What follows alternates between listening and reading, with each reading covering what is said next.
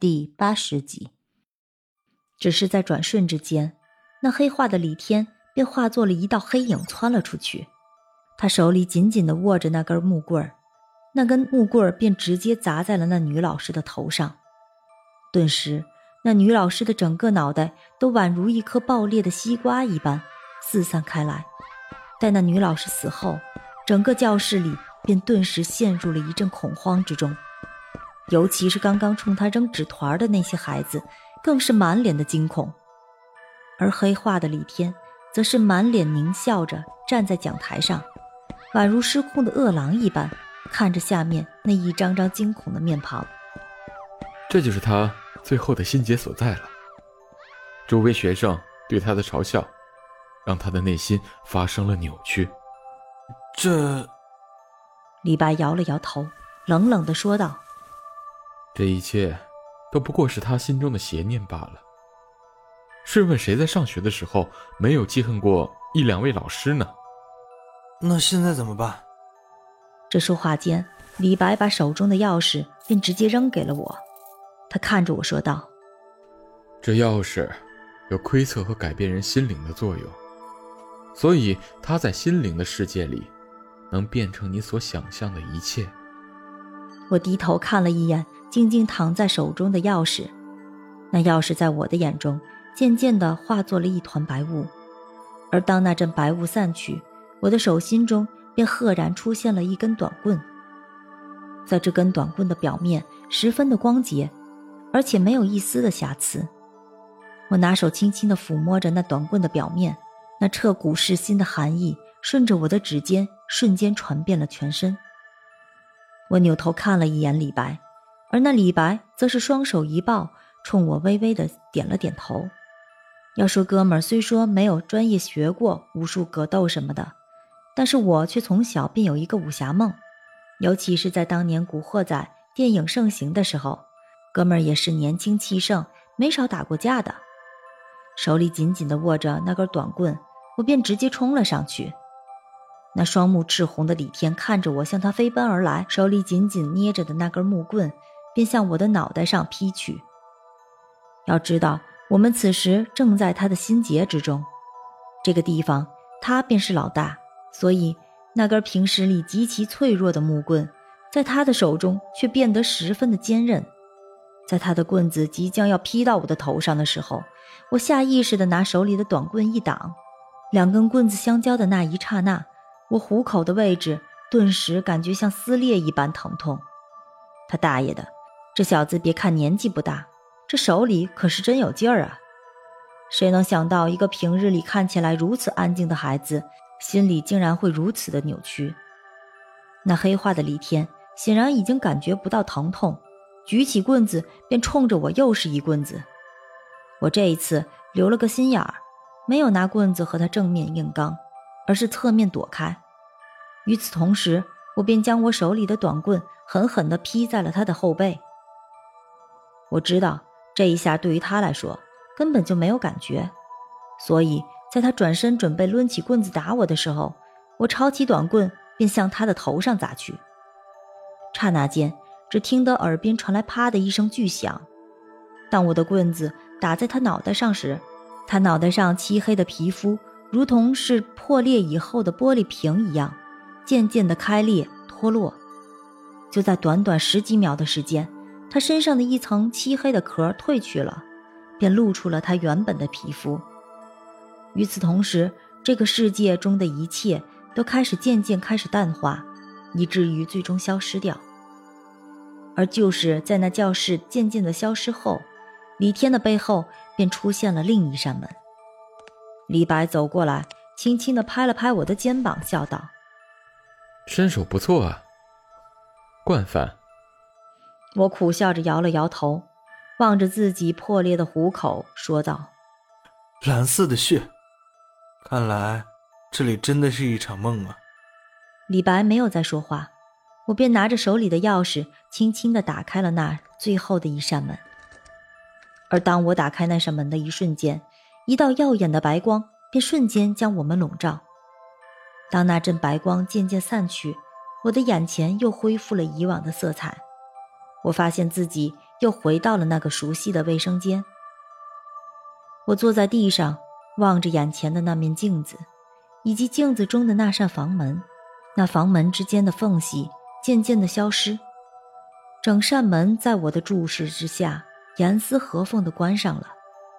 而就在那门被关上的瞬间，我眼前的镜子便顿时碎裂，落满了一地。我从地上爬了起来，拿凉水泼了泼脸以后，便向外走去。我刚打开门，便看到李天满脸关切的眼神，他看着我问道：“您没事吧？刚才那是什么动静啊？”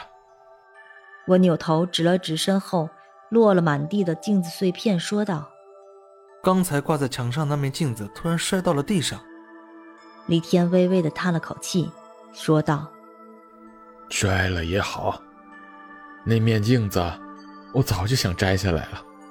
上厕所的时候总是感觉有人在背后看着我。”李天收拾了卫生间里满地的玻璃碴子后，我便准备离开了。此时李天的身上已然没有了那股彻骨的寒意，他的眼神之中投射出一丝久违的光芒，那一丝光芒是属于他这个年纪本应该有的光芒。其实通过这件事儿，我明白了一个道理，这个世界没有过不去的坎儿，最关键的是需要打开自己的心结。从李天家里离开的时候，天已经黑了，到这个时候外面的夜市已经热闹了。走过街口，我便看到李白穿着一身白色的休闲装，蹲在路边抽烟。李白对白色可真是偏爱呀，除了白色，我很少看到他穿其他颜色的衣服。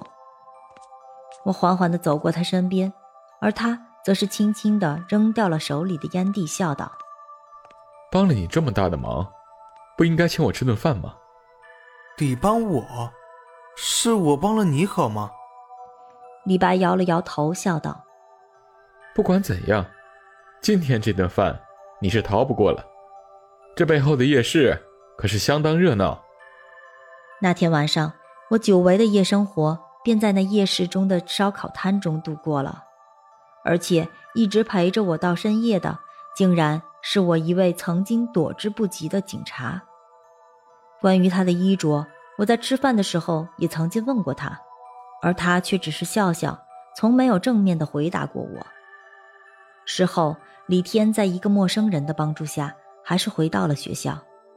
据说这个小子的学习成绩还不错，也考上了名牌大学，不过这些都是后话了。关于资助他上学的陌生人，我想应该是李白吧。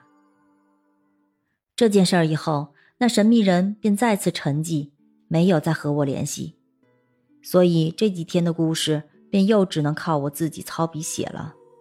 由于我对自己的文笔没什么信心，这些天便经常留意着网友对我的故事评价还有建议，毕竟他们是直接受众，所以他们的评价对我来说非常的重要。在浏览了众多的评价后，并没有得到什么实际有用的信息，于是我便打开了投稿栏。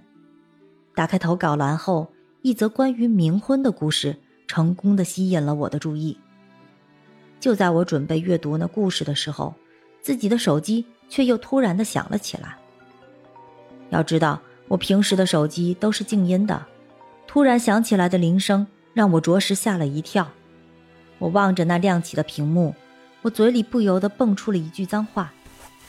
在接通电话后，一个熟悉的女声便出现在我的耳朵中。来电之人也是我们单位的一个电台主持，叫做周娜。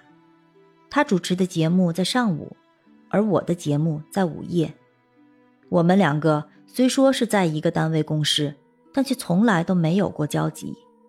所以我当时心里很纳闷，他怎么会突然给我打电话呢？“秦勇，你现在方便吗？